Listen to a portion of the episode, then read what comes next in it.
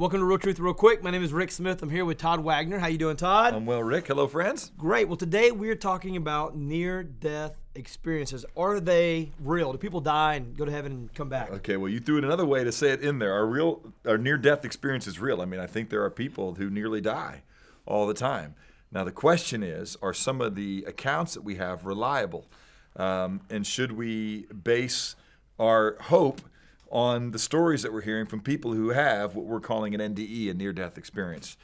Um, listen, one of the things I always want to say, let me just start with a position of humility, okay? Whenever somebody comes to me and tells me something that they experienced, you know, I, I, I would just tell you, listen, I'm not going to argue with your experience. I mean, who am I to argue with what you personally experienced? But I will discuss with you what you're going to make of that experience and what you think I should make of it and what others should make of it.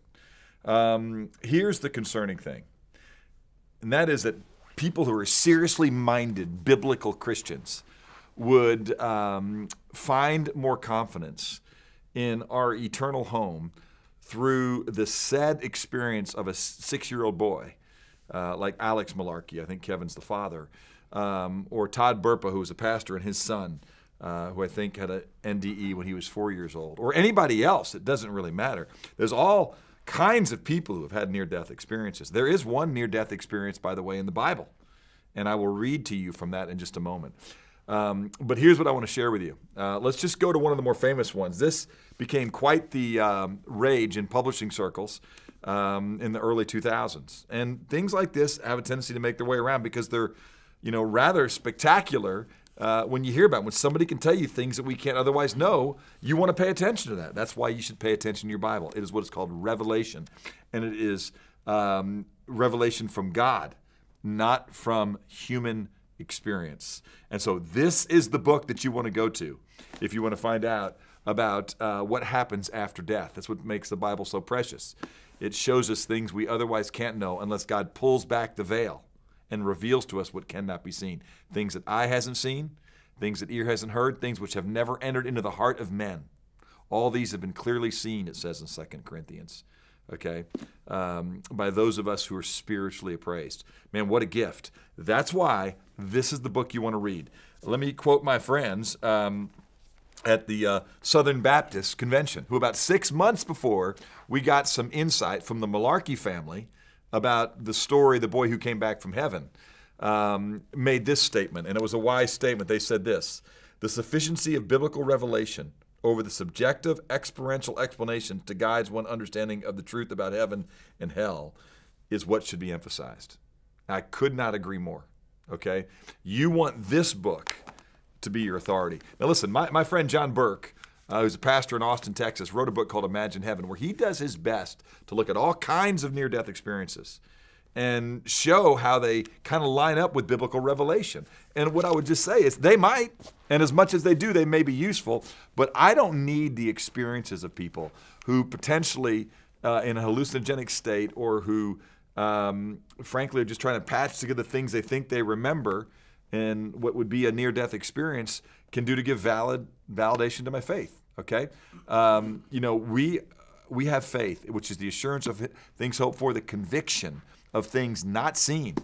And I don't need somebody else to tell me something or see something to make me have great confidence. Um, this is what uh, the young man said. Um, you know, Alex Malarkey, who is the star of the book, The Boy Who Came Back from Heaven. He said this in January of 2015 I did not die. I did not go to heaven. I said I went to heaven because I thought it would get me attention. When I made the claims that I did, I had never read the Bible. People have profited from lies, and they continue to. They should read the Bible, which is enough. The Bible is the only source of truth. Anything written by men cannot be infallible. Those are some wise words. I don't care how old you are or what kind of near death experience you have had. So, our near death experience is real. I'm not going to argue with somebody's experience, but I will argue with what they make of it. Let me give you one near death experience. And there's some insight here that I think is application for you as you read books like Heaven is for Real and The Boy Who Came Back from Heaven. It's in 2 Corinthians chapter 12. There's a guy named Paul who we know had an event in his life where they thought he was dead and he came back. This is what he says, okay? So, this is from the scripture he said, uh, hey, listen, boasting is going to be necessary here because he's going to say, I'm going to tell you some things um, that are that are going to help you know a little bit about my apostleship. And what Paul's saying is, uh, I'm suffering for the gospel, even to the point of death. He said, he's, it's going to be maybe necessary for you to believe me, but he said it's not ultimately profitable. I'm going to go on, he says, and, uh, and tell you the visions and revelations of the Lord. I know a man, he says as humbly as he can, talking about himself in Christ, who 14 years ago, whether in the body I do not know or out of the body I do not know, God knows. Such a man was caught up to the third heaven. Now, the question is, what's the third heaven? That's another real truth, real quick, we should do. And I know how such a man, uh, whether in body or apart from the body, I do not know, God knows, was caught up into paradise and heard inexpressible words. And you're like, what did he say? This is the next thing that Paul says, which a man is not permitted to speak.